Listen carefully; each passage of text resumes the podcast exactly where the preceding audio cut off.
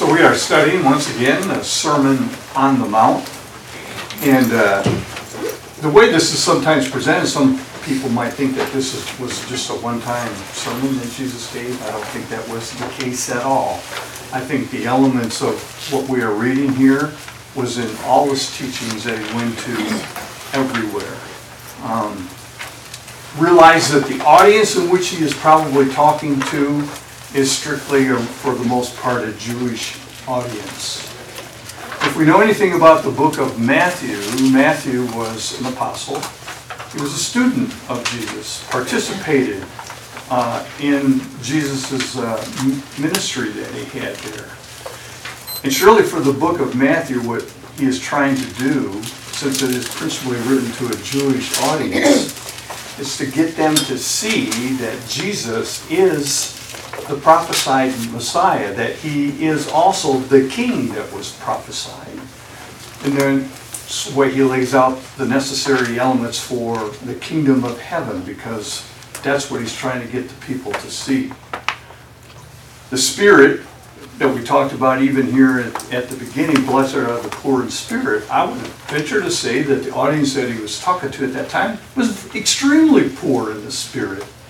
The religious leadership of that time was corrupt, and they were misleading the people in believing how to be righteous. You need to do this, this, and this, and have all these rules and regulations for the folks to follow.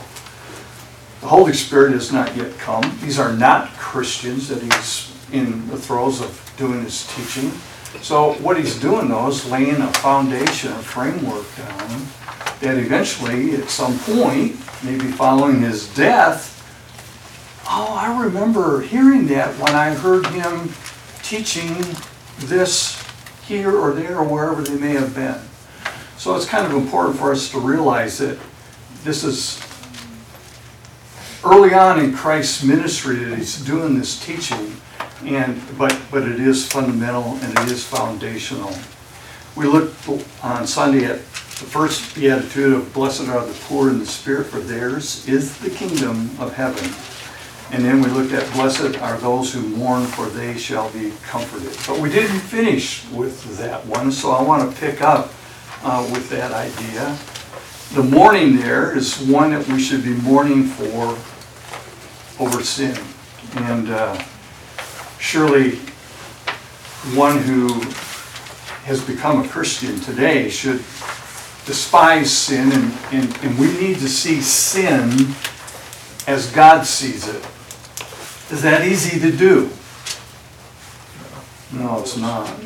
It's not.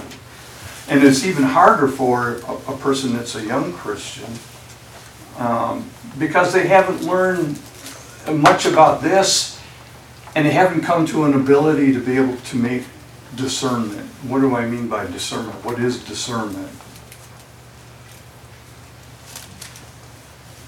Judgment. Judgment yeah. about?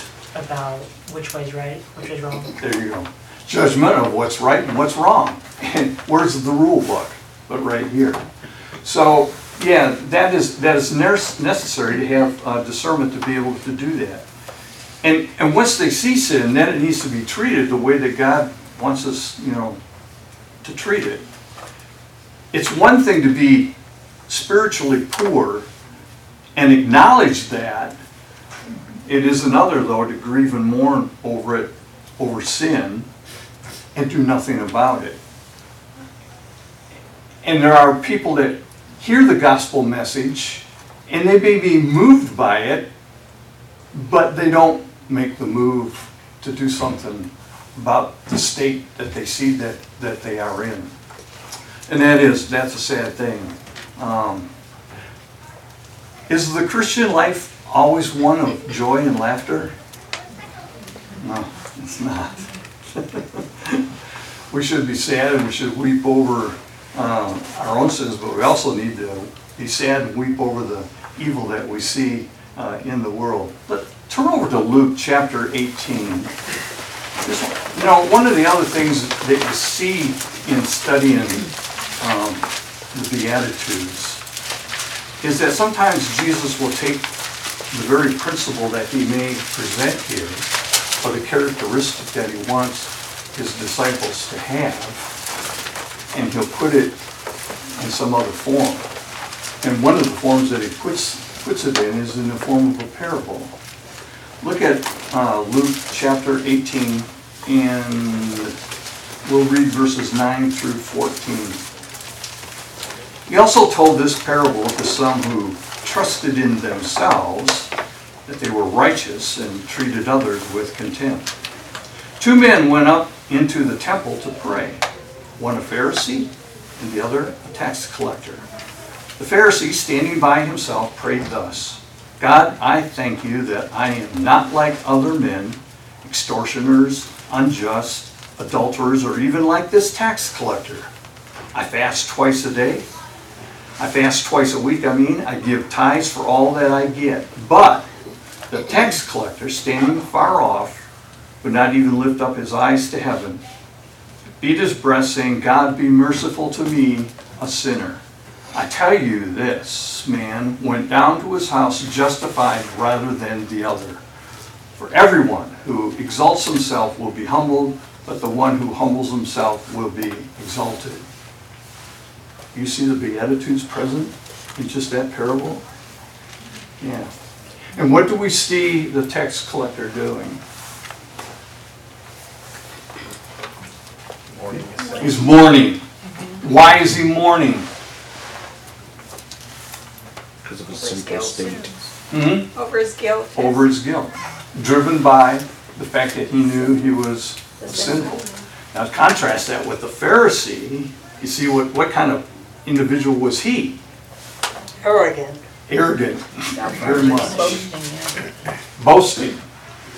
Elevated himself, saw others, you know, beneath him. Um, so, yeah, you could see Jesus taking the very principle that he's given in that these Beatitudes and, and presenting them in this parable. So I challenge you as you read parables in the future, see if you can pick them apart and see where sometimes these characteristics in the Beatitudes fit. In this parable, the Pharisee, verse twelve, what he had to list off of his accomplishments were physical in nature. Yes. You know, they really weren't spiritual. They weren't spiritual at all. And that's, you see in the world quite often, people feel justified in themselves because of the good physical things they do, but they have nothing spiritual to offer. And to tie that in with what I said at the beginning, this audience is definitely a spiritual poor group that he's talking to. And part of it is because the Pharisees, the leaders, even those that were running synagogues, had the same kind of mindset. This is what was going on at this time. So they were missing, they were missing the boat. You know, Jesus wept over the sins of others. At one time when I remember him, he left the city of what and he wept? Which city did he leave that he wept over? He left Jerusalem. He left Jerusalem. Yeah. Wept over it because if the state in which it was, what it had become. He said if he, if he was a chicken, he, a hen, he wouldn't bring them under their his wings yeah. and shelter them, but they wouldn't let him. Yeah. So we have our own sins to weep over as well. Um, and um, they've never caused us any grief, have they? Have you got First Corinthians five in your notes? Uh, I don't. Yes, I do. Verse two? Yeah, okay. I do. In fact, that's my next point. That is a specific. Okay. So the question that I have is, was Paul wrong to groan when he said, "Wretched man that I am, who will deliver me from death?" So before we get to that one, look at Romans chapter seven. Don, if you would read that. Romans chapter seven, verses twenty-four and twenty-five. "Wretched man that I am, who will set me free from the body of this death? Thanks be to God through Christ Jesus our Lord. So then on the one hand I myself with my mind am serving the law of God, but with the other, with my flesh, the law of sin." I don't know more to say. I mean, here's the Apostle Paul, you know, making this kind of proclamation. Now read First Corinthians five two.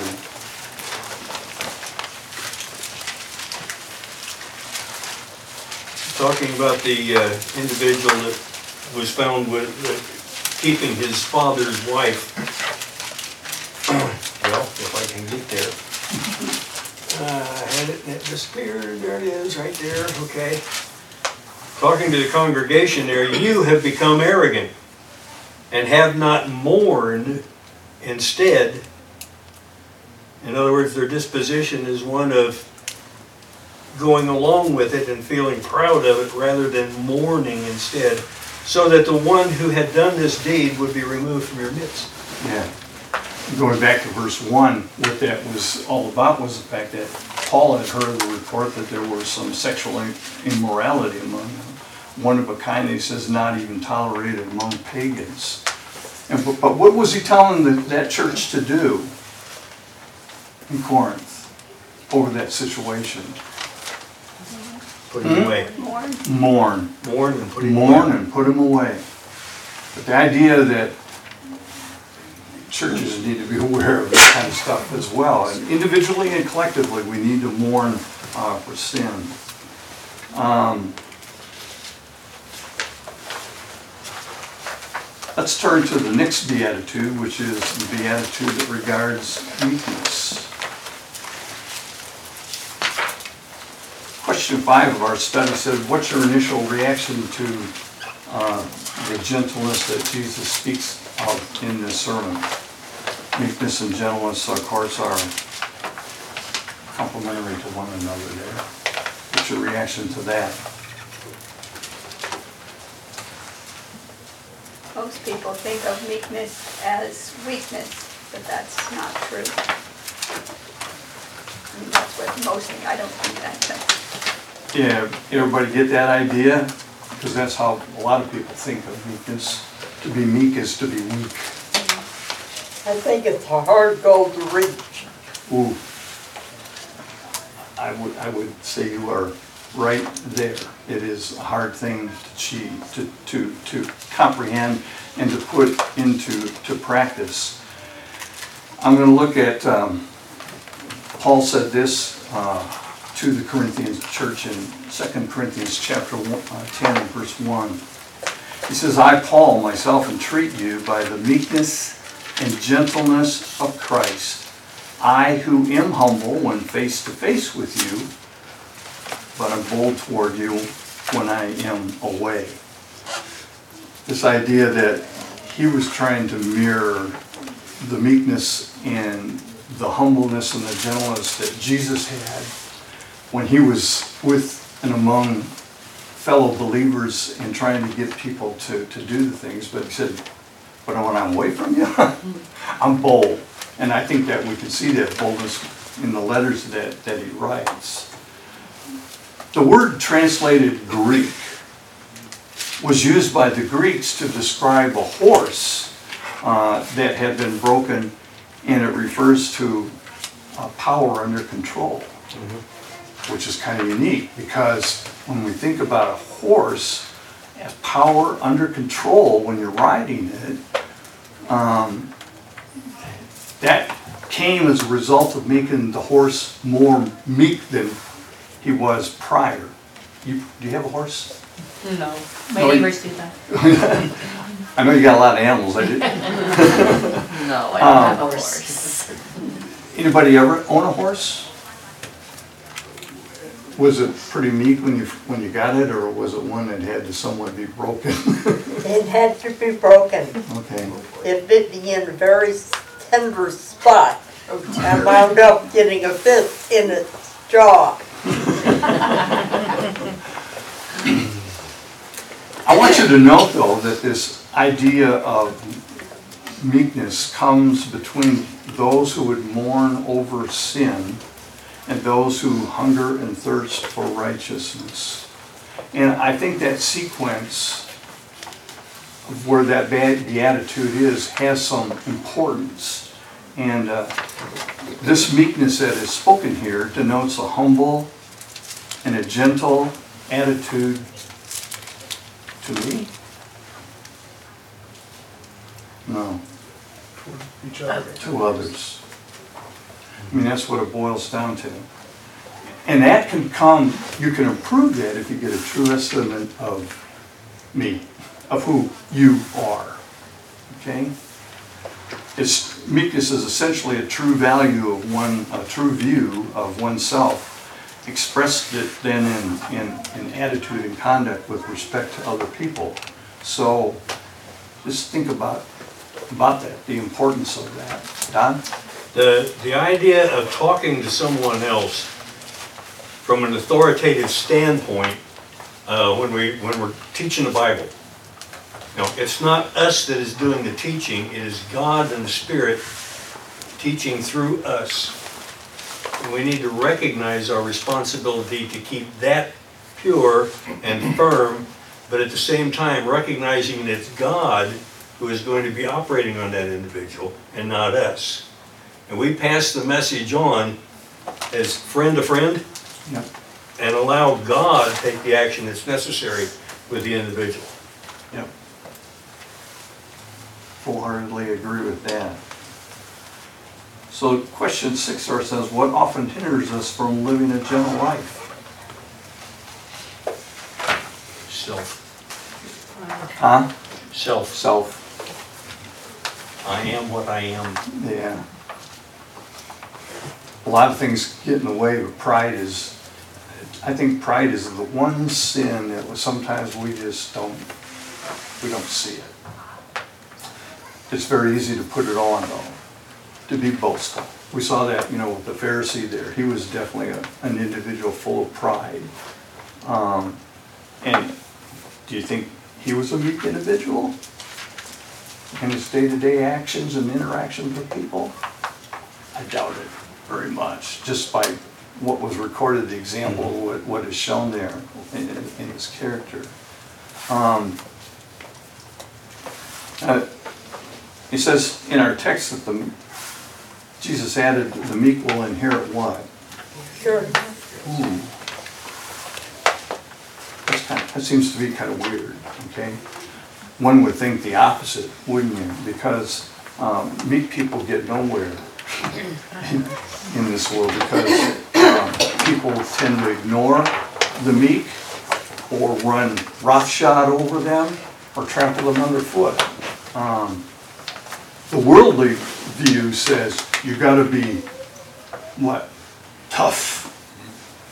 You got to be tough. You got to be overbearing in order to succeed in the struggle for existence. That's not how we need to be. That's not how we should be. Now, even Israel, in the history of them as a people, had to fight for the promised land inheritance, didn't they?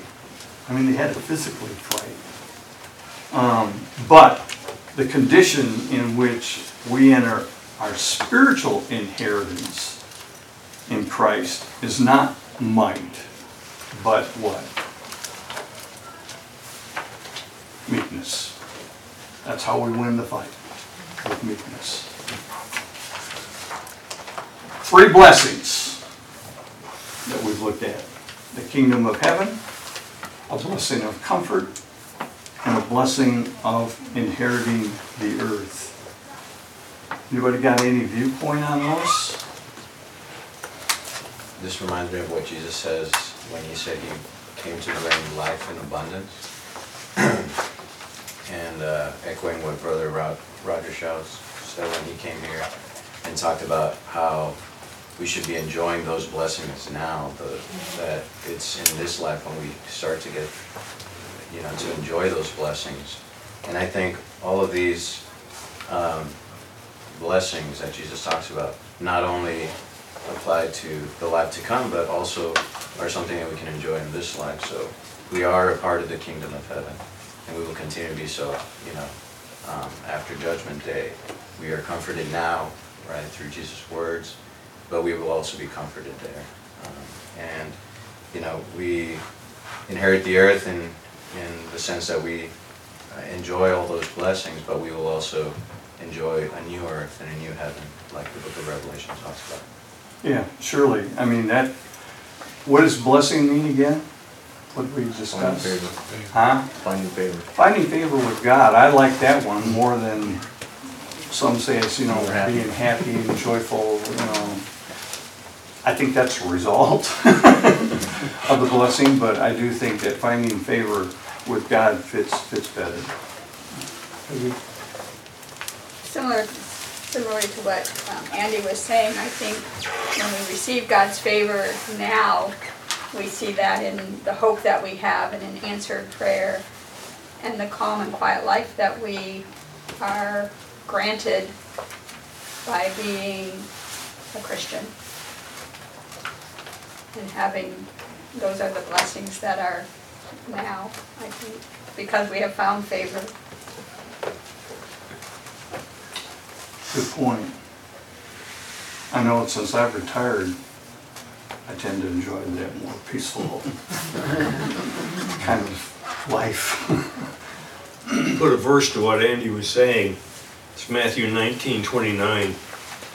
Everyone who has left houses or brothers or sisters or father or mother or children or farms for my name's sake will receive many times as much and will inherit eternal life. Mm, that's that's it. That's another one of those first and last yeah, uh, yeah. teachings of Jesus. And the last is a biggie. Yes. It's a biggie. So the next one, a blessing is pronounced upon those who hunger and thirst for righteousness, because they will be promised what? What's the blessing? They will be satisfied. Satisfied. I think righteousness in the Bible has, um, I came across this a long time ago, and I think it fits, I want to share it with you. It has three aspects. It has a legal aspect, a moral aspect, and a social aspect. And the legal righteousness is is another word I think for that is, is justification. In other words, having a right relationship with God. Um, somebody look at Romans chapter nine.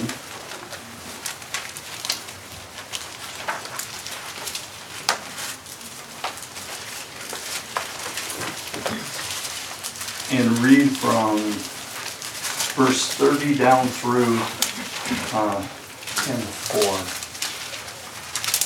Andy, do you want to do that for us? Sure. What shall we say then? That Gentiles who did not pursue righteousness have attained it, that is, a righteousness that is by faith.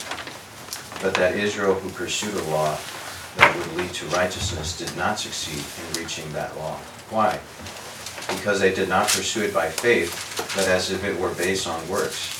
They have stumbled over the stumbling stone, as it is written, Behold, I am laying in Zion a stone of stumbling and a rock of offense, and whoever believes in him will not be put to shame. Brothers, my heart, my heart's desire and prayer to God for them is that they may be saved. For I bear them witness that they have a zeal for God, but not according to knowledge. For being ignorant of the righteousness of God and seeking to establish their own, they did not submit to God's righteousness. For Christ is the end of the law for righteousness to everyone who believes. How's that? How's those verses? What has a key role according to those verses? What what one thing has a key role? Starts with an F. Somebody's got a child name. Faith. Faith. You see where faith has a role in there? But look at verse three of chapter ten. He said, For being ignorant of the righteousness of God and seeking to establish their own, they did not submit to God's righteousness. Who's Paul talking about there?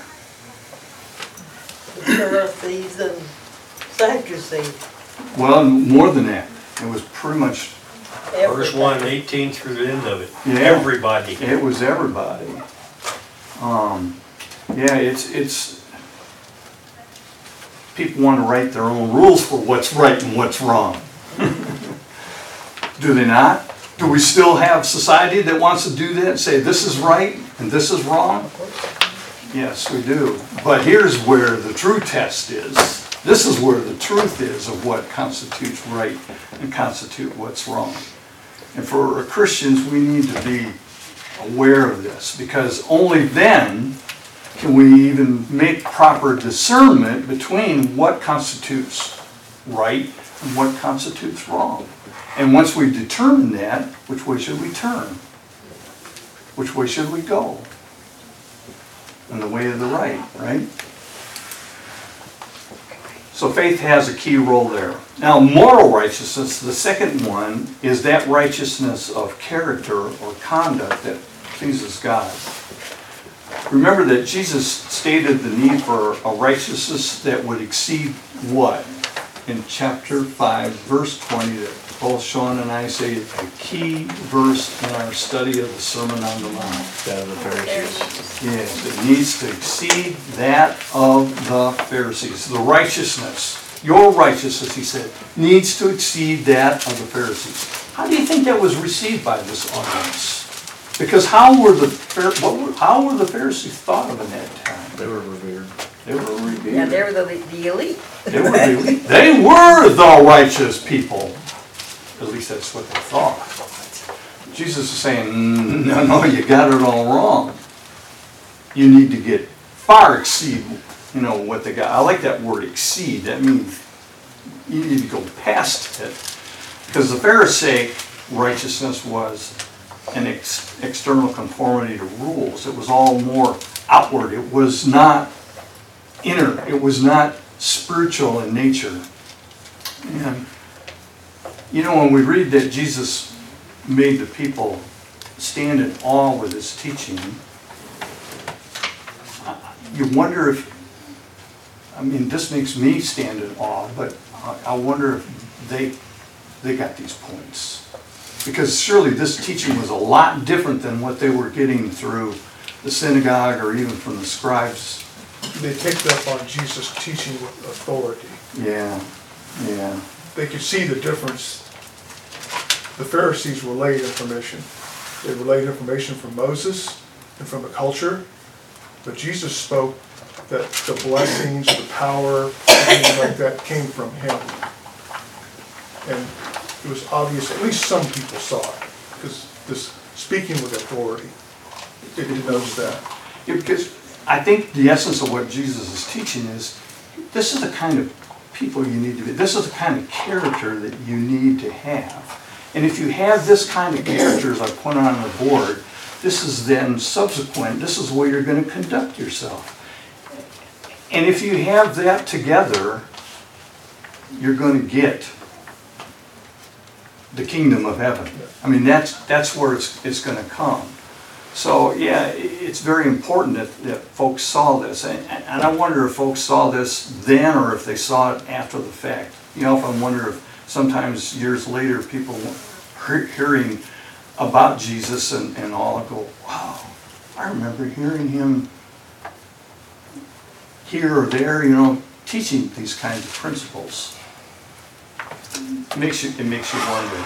Um, So this type of righteousness, to hunger and thirst for, is an inner righteousness, more spiritual in nature. It has to deal with the heart, it has to deal with the mind, and it has to deal with our motive. And how is it to be driven?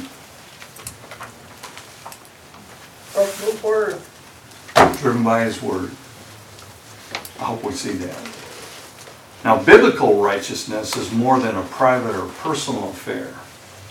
It includes social righteousness as well. Um, does social righteousness have a big focus today in our society? Is it politically correct? I think it is big. It is, it is big today.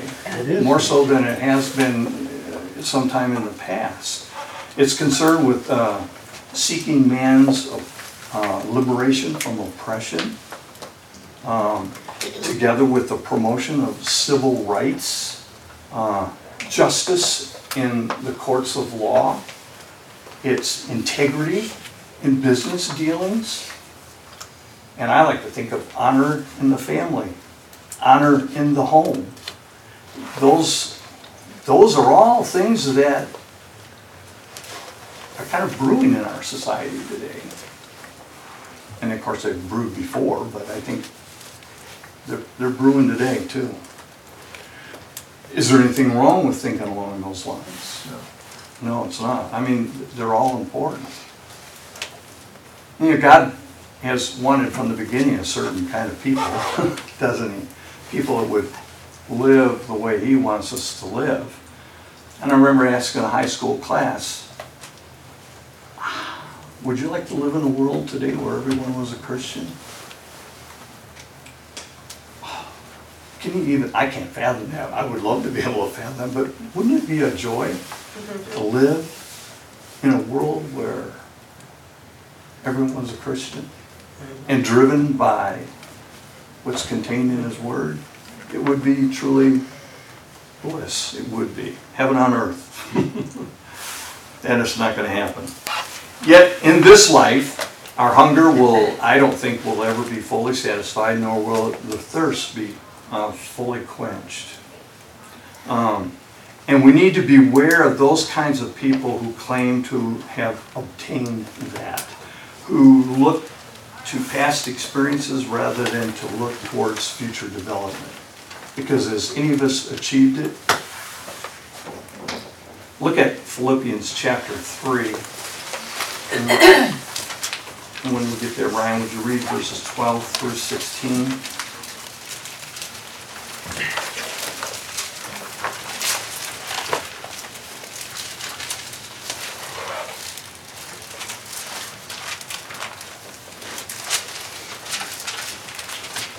Now that I have already obtained it, or have already become perfect, I press on so that I may lay hold of that, for so for which also I have laid hold of it by Christ. Brethren, I do not regard myself as having laid hold of it yet, but the one thing I do, forgetting what lies behind and reaching forward to what lies ahead, I press on toward the goal for the prize of the upward call of God in Christ Jesus. Let us therefore, as many as are perfect, have this attitude, and if in anything you have been, you have, you have a different attitude, God will reveal that also to you. However, let us keep living by the same standard to which we have already, which we have attained. Even Paul says, did he obtain it? And of course, the obtaining is back in verse eleven, um, that I may attain the resurrection from the dead. Well, none of us have attained that yet, but that's the goal, is it not?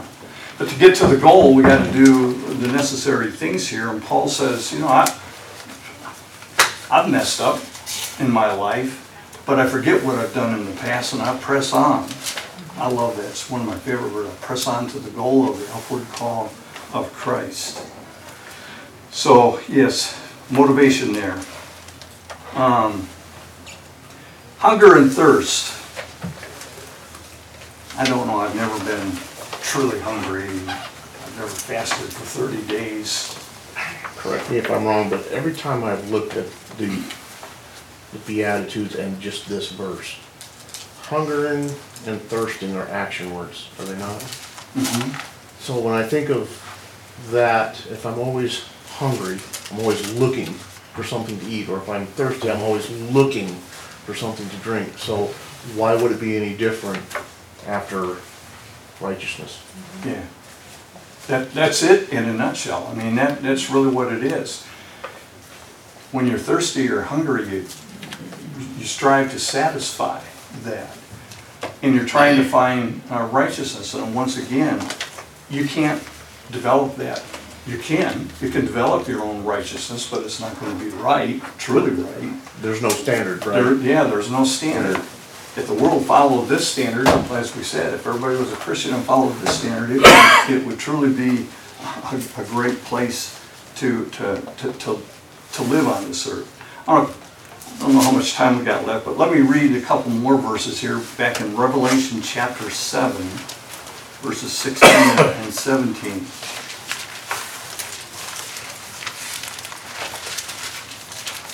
And this is where the great multitude of every nation will be before God in heaven.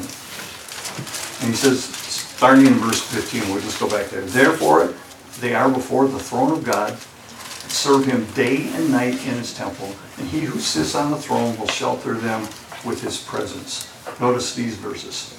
They shall hunger no more, neither thirst any more. The sun shall not strike them, nor any scorching heat, for the Lamb in the midst of the throne will be their shepherd, and he will guide them to springs of living water, and God will wipe away every tear from their eyes. That's pretty good. That's pretty good. So we need to hunger and thirst now, and at some point, that hunger and thirst will be satisfied. That's what Jesus was telling the woman at the well, the Samaritan woman. Exactly. And another example where Jesus took that character and, and once again taught it yeah. in, in a different in a different way. Um, we know that a lot of the Jews followed Jesus because they were actually satisfied with the physical food that he would provide to them when he multiplied the fish and the bread, and that's why they would follow him. Um, but they weren't really hungering and thirsting for what he was offering truly, which was salvation, which was his word, which is the righteousness, right? Um, so we see the idea of Jesus wanting us to hunger and thirst for righteousness even more so than we hunger and thirst for physical food and water. And we see a great example of when Jesus was tempted and Satan said, turn, you know, these rocks into bread. Well, obviously Jesus had been fasting for forty days. That's a long time without eating. He was truly hungry, but his hunger for righteousness, which, which was much greater. Um, and I think that's a great example. That's true. Don? We're told to ask and to seek and to knock. And that's a keep on action. Yeah. And so is the hungering and thirsting. It is a continuous... It's a continual thing. Keep, keep that hunger and thirst active. And the Word of God is living, and it continuously pours out of the mouth of God and satisfies the immediate need and the long-term need as well. Bear with me just a few more, a few more seconds. Looking back, I hope you can see that these first four Beatitudes reveal spiritual progression. And they are logical in their sequence. Uh, each step leads to the next one and presupposes the beatitude that precedes it. Uh, poor in the Spirit acknowledges our complete and utter spiritual break, bankruptcy before God. And so we mourn over the cause for that bankruptcy, which is our sins, the corruption of our uh, fallen nature. We are to be meek, humble and gentle towards others, allowing the spiritual poverty that they have, because they too are in a state of poverty, to condition our behavior to them as well as to God. And then we are to hunger and thirst for righteousness. Confession of sin must lead to hungering and thirsting for righteousness, as Don emphasized. That should always be present. It needs to be there. Now the last four Beatitudes, and you can tell Sean I did get where he wanted me to get, but he can pick up the last four Beatitudes. They seem to turn uh, from our attitude towards God and now change and shift gears to an attitude that we should have with fellow human beings, uh, fellow man. So see that hopefully in